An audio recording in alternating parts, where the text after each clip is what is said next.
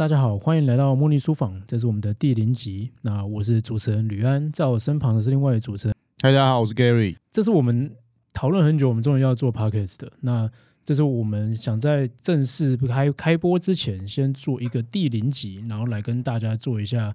我们的自我介绍，跟我们为什么想做茉莉书房这个 Podcast，以及为什么要叫茉莉书房，以及我们的节目可能会讨论哪些东西。因为我们毕竟是。这是我们的第，我们是完全的素人，这是我们的第一集，所以大家不论从第一集开始听，或可能从后面开始认识我们，总是会觉得，哎，这两个是哪里来的？嗯嗯。所以我想说，我希望这个第零集的这个目的是，它可以让大家想要知道我们的一些基本介绍或基本设定，它可以回到我们的节目的最前面的那一集，也就是第一集之前，就有点像是那个大家如果有买那个漫画书单行本，就最前面，我不知道现在漫画有没有，但应该。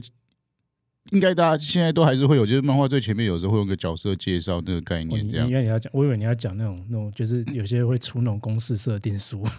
感那个不会是第零集。对啊，对，但就是类似这种，就是有点像前导了。就是如果你想知道我们是谁，然后在这边讨论什么，我们要到底这个节目想做什么的话，你可以回到这一集来听。好，那我们就来开始讲我们第零集的一些我们准备好要跟大家分享的东西。那首先，我觉得我想聊一下，就是。我们为什么想做 podcast 给大家听？对，因为因为我自己很喜欢看漫画，那我我我就觉得我我也想要做一个节目来讲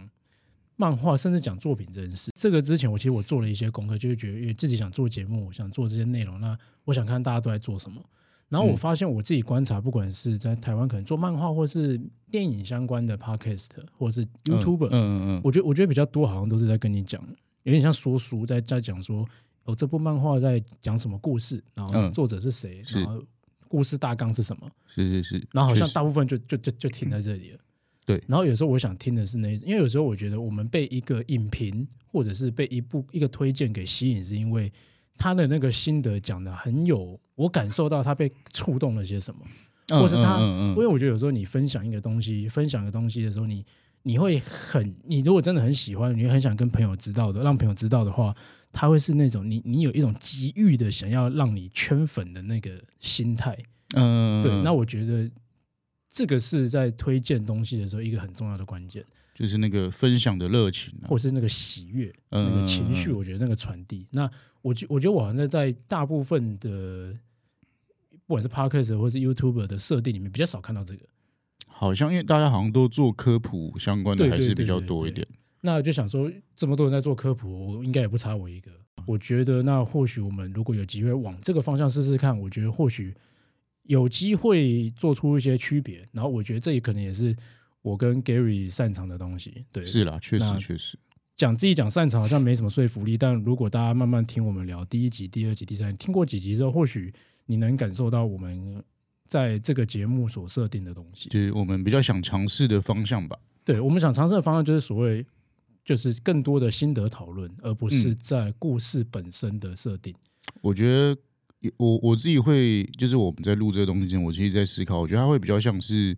我们怎么把我们看得到一些漫画作品，然后就是我们想探讨点比较像是我们为什么会投射到那些漫画里面去的、啊、的那一个动机这样子。对，蛮投射这个字蛮好的。嗯、对，所以我们在这个节目里面的定位，虽然。我等下会讲一下茉莉书房是为什么这个名字。那我觉得在茉莉的定位比较上，我们推荐的是作品，那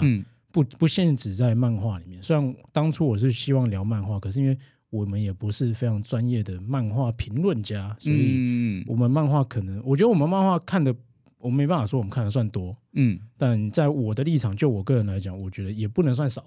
是还算还算 OK，但只是我没有办法多到方方面面，或是每一个领域、每一个面向的主题我都很了解。是是是，对，所以我我把它定位成我们可以未来可以讨论的是作品，只是漫画可能是大众，那可能还是会有一些电影啊、影集，甚至是你最近看的书，或是我们最近去哪里走走的心得，嗯，我觉得都可以，就是生活上的经验分享、一些感受，我觉得都可以聊，就没有那么限制。对，那我们现在再回来讲，就是什么？那为什么叫茉莉书房？嗯嗯，对。那我觉得在这个节目刚刚的自我介绍里面，我们有一个关系其实没特别讲，就是其实我跟 Gary 两个是亲兄弟。对对，那我们小的时候家里有开一家漫画书店，我爸爸妈妈开，我们爸爸妈妈开的。对，那那一间漫画书店叫茉莉书房。对对对，对，在三重。嗯，对。然后当初会开这间漫画书店，是因为当时爸妈要带我们两个刚出生没多久的小孩。嗯，对。那茉莉其实是在 Gary 出生的那一年开的。对，哎，对。补充一下，就是我我是弟弟啦。哦，对对对对对。OK，对。所以这间漫画书店刚开的时候，其实我刚出生，但是我哥哥就是吕安，他已经大概一两岁吧，快两岁。对对对对对。对，然后但他的起始点是 Gary 的出生，但他的结束点在我吕安上小学。嗯，对，在他大概在一九九八年的时候，在他是开在三重，我们是三重人，是对新北三重，以前是三重县了，现在是三重区区。对对，那我们在这家三重开在巷弄，在三个夜市附近的一家巷弄里面的小漫画书店。对对，然后我们对那家漫画书店的印象其实蛮稀薄，因为那大概就在 Gary 两到。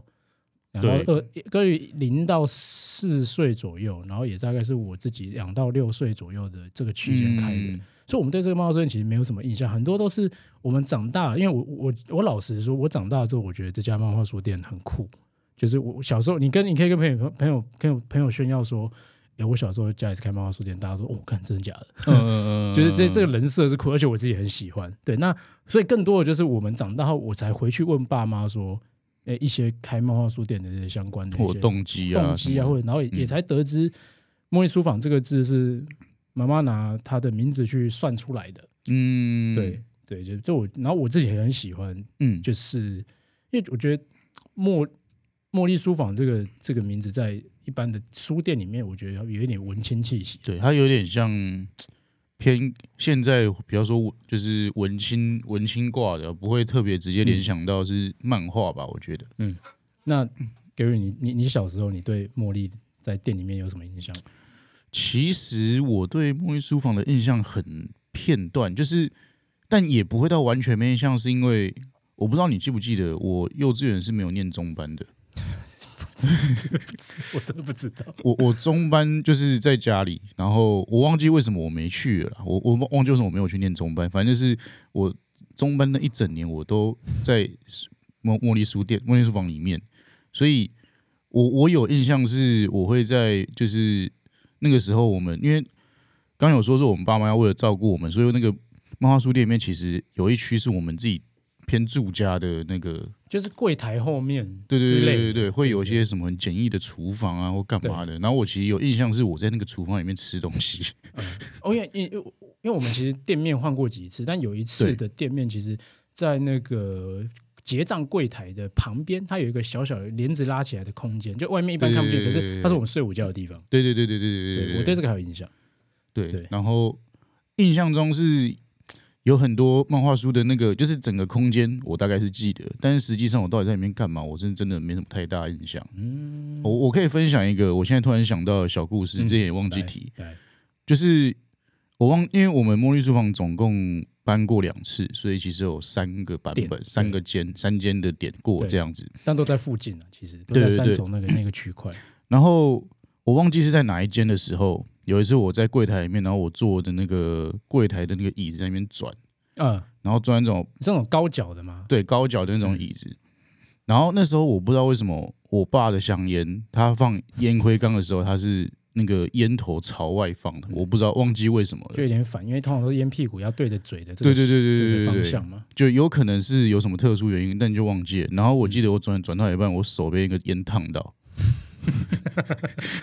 也是放在外面，就是有可能那时候我小，就也还不知道那是什么，我在那边乱摸了，但就是我的手背被烫到，这件事我记蛮清楚的。对，然后就，呃，虽然这是一个跟漫画没有关系的故事，但我觉得在有点像是那个时代的台湾做漫画书店这件事情，其实有跟我觉得跟现在大家认知的漫画书店有点不太一样。我觉得那时候漫画书店比较像是我们那种传统小吃店，或或者是一。讲的比较粗暴，比较像是一种李林办公室的那种社交。对对对对对，就是它其实有住家，然后也有对外营业，但是它的那个界限很模糊。对，因为我我觉得，如果是现在现在的年轻人不一定有去漫画书店看书的习惯，嗯，那他们可能更不知道，其实我们小时候的漫画书店里面还有大型电玩机。对对对对，就是我我好像大家现在对漫画书店印象会还是比较偏向什么 Q Time 啊那种。啊，那种比较像网咖网咖式的，对，然后复合式的，然后可以休息啊，一间一间过夜，然后很便宜。对对对对对对对对。对，就我我觉得这有点反映那个时代背景下的这种比较，我不知道漫画产业到底该怎么分类啊，但我觉得那样子的形式算是一个这个产业的草创期吧。就至少在台湾来讲，对，在台湾来讲，对啊，这是我对小时候茉莉书房的一些比较，目前想起来比较有印象的一些片段。因为我、啊、我自己在茉莉书房一个很记忆犹新的片段，就是因为我们那时候比你我比你大嘛，所以我会跑来跑去的。嗯嗯嗯，那我好像有就是做一些可能小汽车的那一种小朋友玩的那种小汽车，或者是可以，但是它其实是用双脚去滑的，就是你要边走边做边走，有点感觉类似什么学步车的概念，类似。然后我就记得我很常在店里面玩。然后我遇到有站着看漫画的人，都会跟他说借过借过借过。然后，但我长大后才意识到，这好像是就是爸爸妈妈的一个给交给我们的一个任务，就让大家不能站着白看了。我后面才意识到，但我对我来说只是好玩，而且我不太确定他们有没有下这个指令给我，让我去赶客赶客人说不要站着白看，要看就要去付钱。但他可能只是让我说，就是如果你就去里面玩，有人站着，你就跟他说借过这样。嗯，我就觉得好像。有可能是这个东西，有可能有点像是无心插柳，就是你可能在那边跑啊，把发现好像对他也有好处啊，他也没有阻止你这样子。对，但其实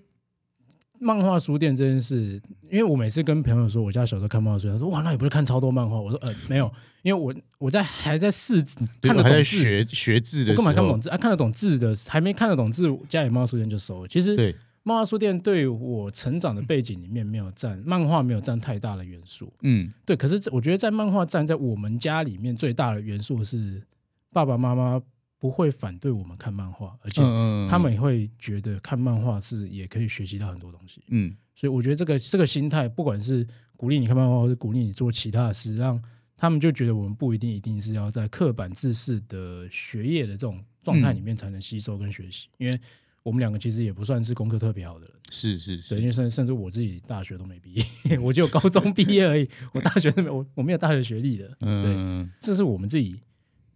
呃，跟茉茉莉书房一些比较有连结的地方，所以长大之后，其实我我到了大学开始，因为有智慧型手机，然后开始用手机看线上漫画，嗯嗯嗯的这件事情，让我开始大量的阅读，然后也开始让我真正的喜欢，因为我觉得小时候我看漫画，小时候我看漫画，我比较有印象的是像。海贼王跟钢之炼金术师是，但我到了大学之后，我才发现，我因为浦泽直树的 Monster，嗯，然后二十世纪少年，才发现哇，原来漫画也可以这么像美剧，这么有剧，它像电影、像美、像影集的这一种分镜跟叙事方式，它不再只是一昧的热血跟打斗，嗯，然后它才开启我对漫画的更大的眼界，嗯，然后我开始喜欢看漫画，然后也因为这件事。做开始看漫画，并且不断的 digging 跟挖掘，然后看了更多、更多、更多之后，然后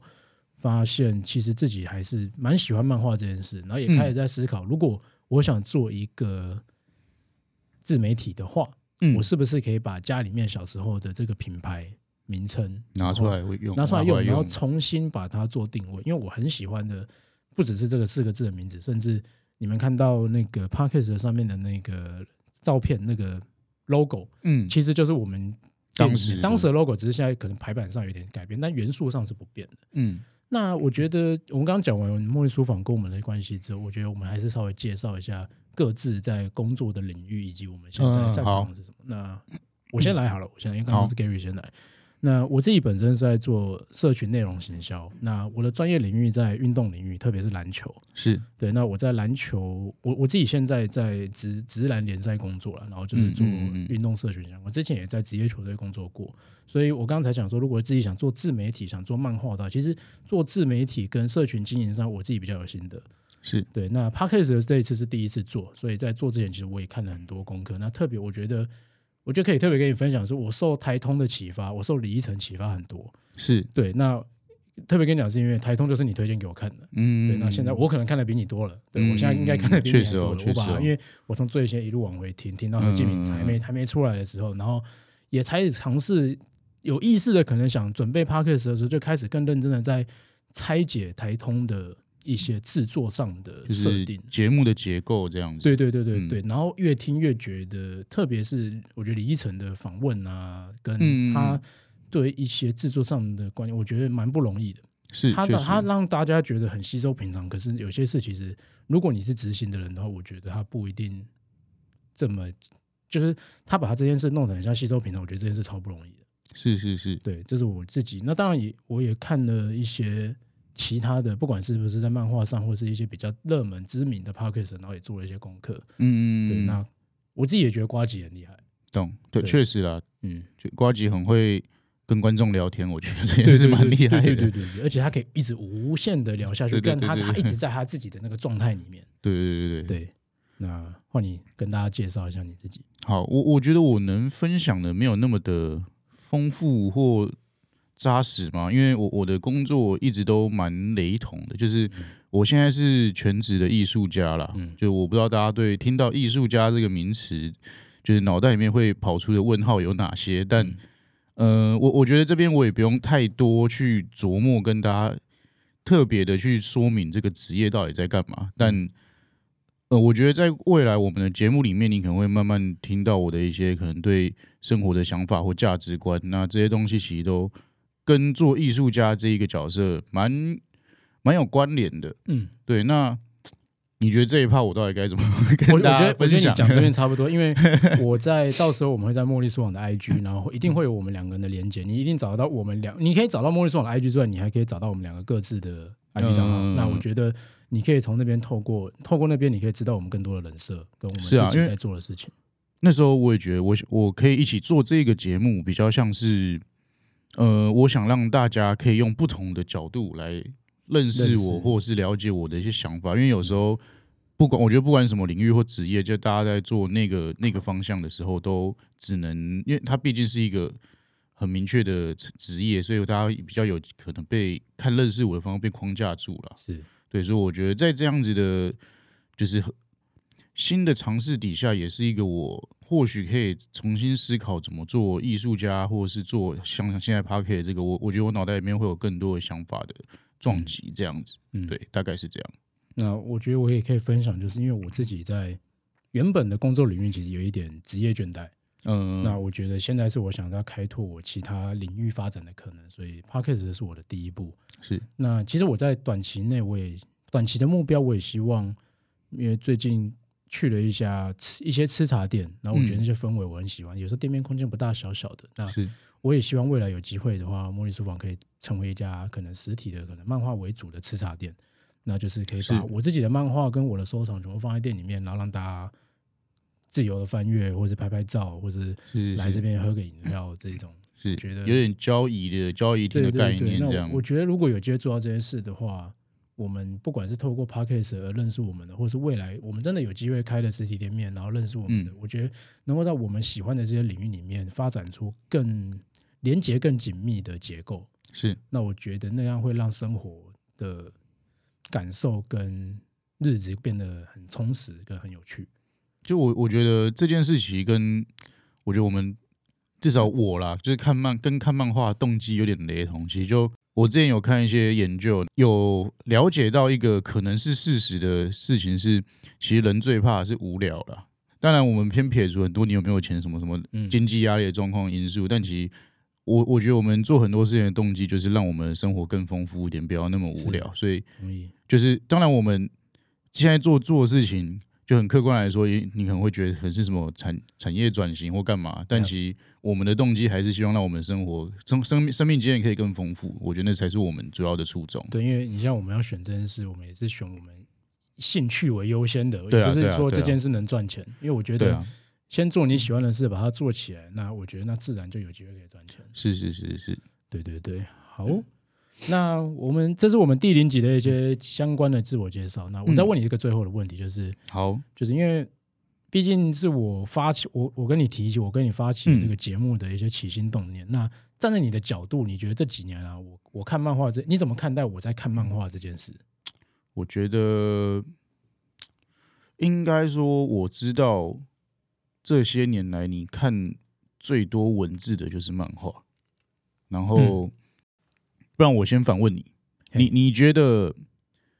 你问这个问题，你想得到什么更具体的回答？我想要先在这个第零集里面，先从你的角度帮我侧写一下我看漫画这个人设你怎么看？因为我觉得你看漫画这件事情有一点像，至至少我我只 focus 在这几年，OK，有点像是你这个时间你不看漫画，你应该也不知道要做什么。对，就我我觉得这这我可以把它定义的更清楚，是因为我其实在过去在可能五六年前，我其实很喜欢看漫画，我也喜欢看电影，跟我也喜欢看美剧，可是不知道为什么，就是漫画比重永远是最多的。然后我我有一直问这些问题，然后我一直不理解为什么。后面我才想到，就是我才发现，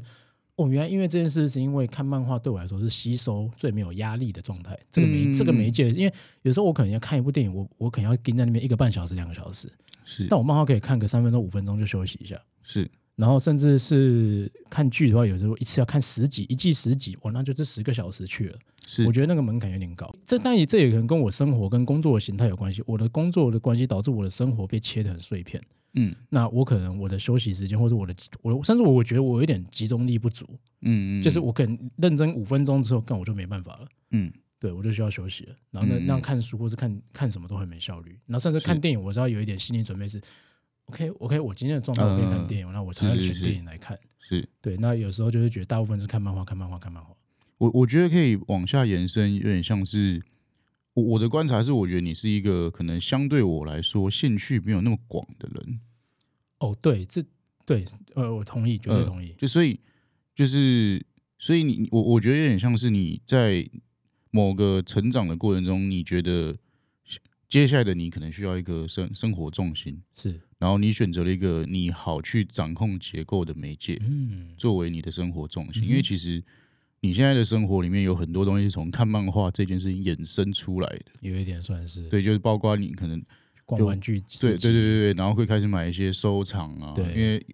到后来就是你看漫画这件事情有点不单单只是哦，我只是想看漫画，而是你想了解漫画这个东西，或是。这个艺术形式对你生活中的价值是什么？对。对，然后去才去做收藏这个动作，就是我觉得它，因为它是一个切入点啊，所以我觉得它比较像是，呃，可能它是一个举例嘛，因为其实身边很多人会，我我我身边很多朋友会有一个就是，好，他可能没有什么很明确的兴趣，嗯，这件事情，但我觉得在你的身上，这件事会变成你从一个你相对好入手，然后给自己没有压力的方式去学习，嗯。怎么让自己拥有一个兴趣？对，我觉得比较像是这个样子。嗯，对对对对对。因为我自己，我曾经是一个我不太知道认、不太认识自己，跟不太知道自己的兴趣在哪些。然后我就觉得好像我什么都能接触一点。然后到后面才会发现，好像没办法每一个都很有心得。嗯，所以我我我现在的价值观比较偏向是，我觉得一，我觉得我们应该要找到一个自己能够持续很久跟挖掘很多的一个方向跟兴趣。然后一直往那个深度去挖，嗯、然后你借由这件事的理解，你去认识不同兴趣的人，嗯、但他们同样在对他们的认识的兴趣挖得很深。嗯，因为你们你们虽然挖的东西不一样，可是你们的中间的过程跟那些步骤是一样的，情绪也会是差不多，情绪也会是差不多，然后跟收获跟整个心得都会差不多。嗯，所以我们就可以用更深的角度去交流我不知道的事情。嗯嗯，然后我觉得这个是。交朋友跟让自己也很有余力，想让人家来认识我的一个方式。嗯，对我，我觉得你可以分享一下，就是你开始有现在这样子看漫画习惯是从什么时候开始？其实怎么应高中我没有，我没有这个很明确，很明确，是因为我很晚才拿到智慧型手机。那我也得坦白说，我是都看。手机的那个算是盗版漫画，对，我觉得这个这个没什么好不能讲，嗯，因为没有我没有那个那些盗版漫画，因为我我其实很多人都会觉得，哎，那很多人都会说他们喜欢实体翻书的感觉，嗯，其实我不一定，因为我我我看我大量看漫画从手机看的，所以我习惯手机的那个 app 的方式在在看，对，那我我觉得另外有一个点是我不太知，我后面有你一定会看那个阶段，然后开始不知道自己要看什么。嗯嗯，然后我自己突然发现，哦，台北有一家，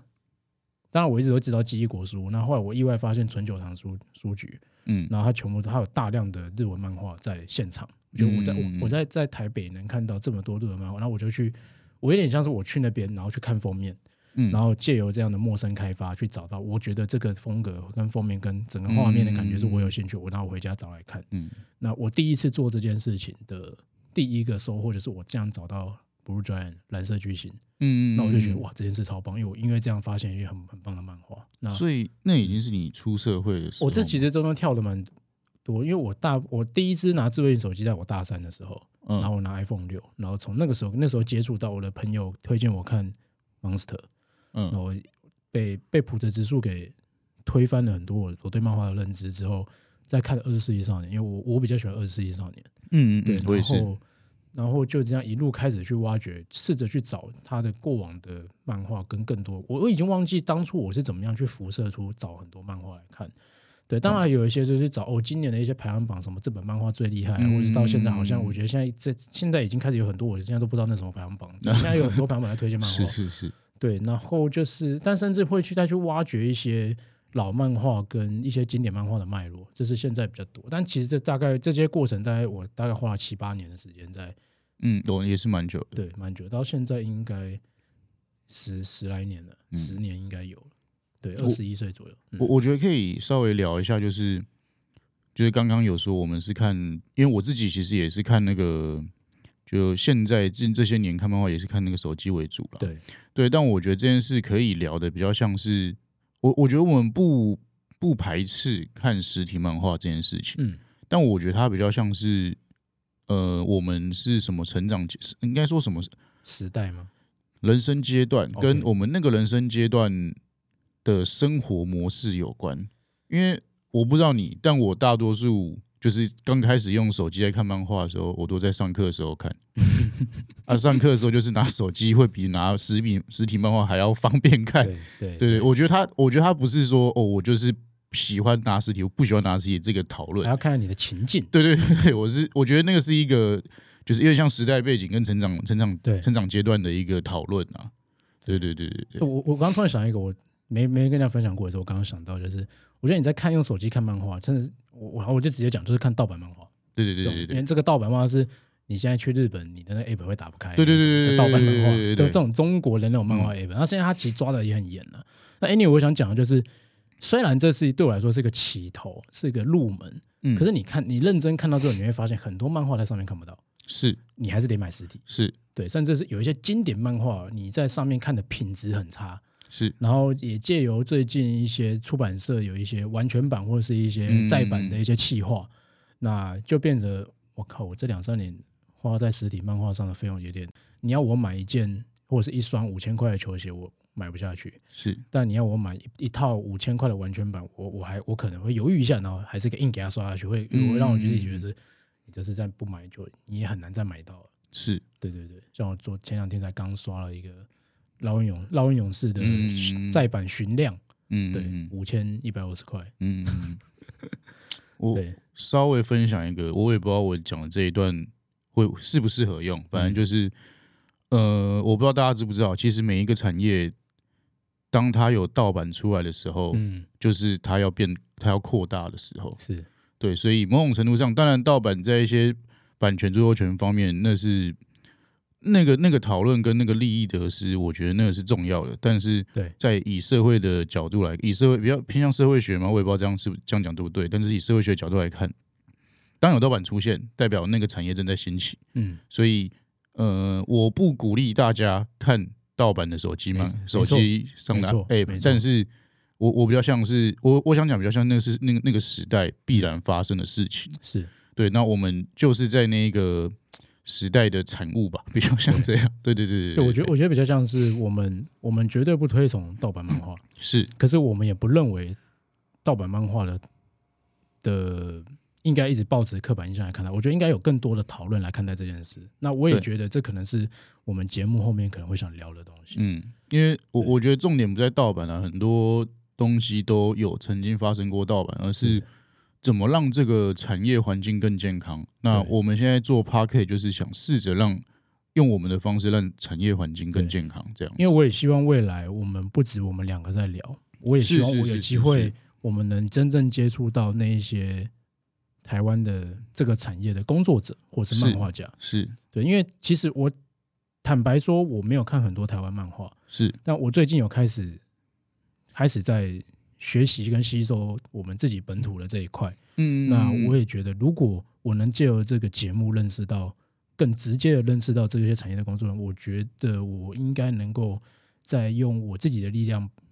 来做更多的事情。我不敢说是到帮助这个圈子，我觉得讲这个有点太满，回馈了。但对，但至少我会因为。我会觉得，其实我现在买很多实体漫画了。嗯，我现在买很多实体漫画，也也才有，我才也才有我想开一家店的想法，就是干我，因为有个有个有个那个关键点是家里有点快放不下了。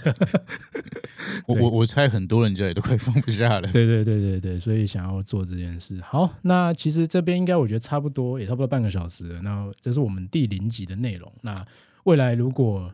大又来，大家如果在我们的 Podcast 认识我们呢，但对我们的一些设定啊，跟起心动念比较不熟的话，都蛮推。我会在节目里面再跟大家分享说，你可以回来看第零集，你可以回来看第零集。对，那我觉得刚刚有讲到一个我们讨论到兴趣这件事，那也是我们接下来第一集我们要准备给大家的内容，就是那个主题里面。对，那这边要我这边就不先暴雷，要聊第一集要聊的作品是什么？嗯，对，那就到时候我们大家在第一集跟我们见。好，okay, 大家见，大家。那我们这一集的节目就到这边。哎、欸，你要说什么？没有，我只是觉得好像没有讨论过我们节目结束要讲什么。哦，因为我 我想说，就跟台通一样，就是好，今天节目到这边，我是吕安，然后你是 Gary，就我想说就这样就好。好，对，好，那先这样，可以再讨论。对对，我因为我特别，我确实我没跟你讲，因为我那时候想说这件事很简单，就就顺顺应该让它过去这样。嗯，好，那我们第第零集的节目就到这边，我我是吕安，我是 Gary，那我们下集见，拜拜，拜拜。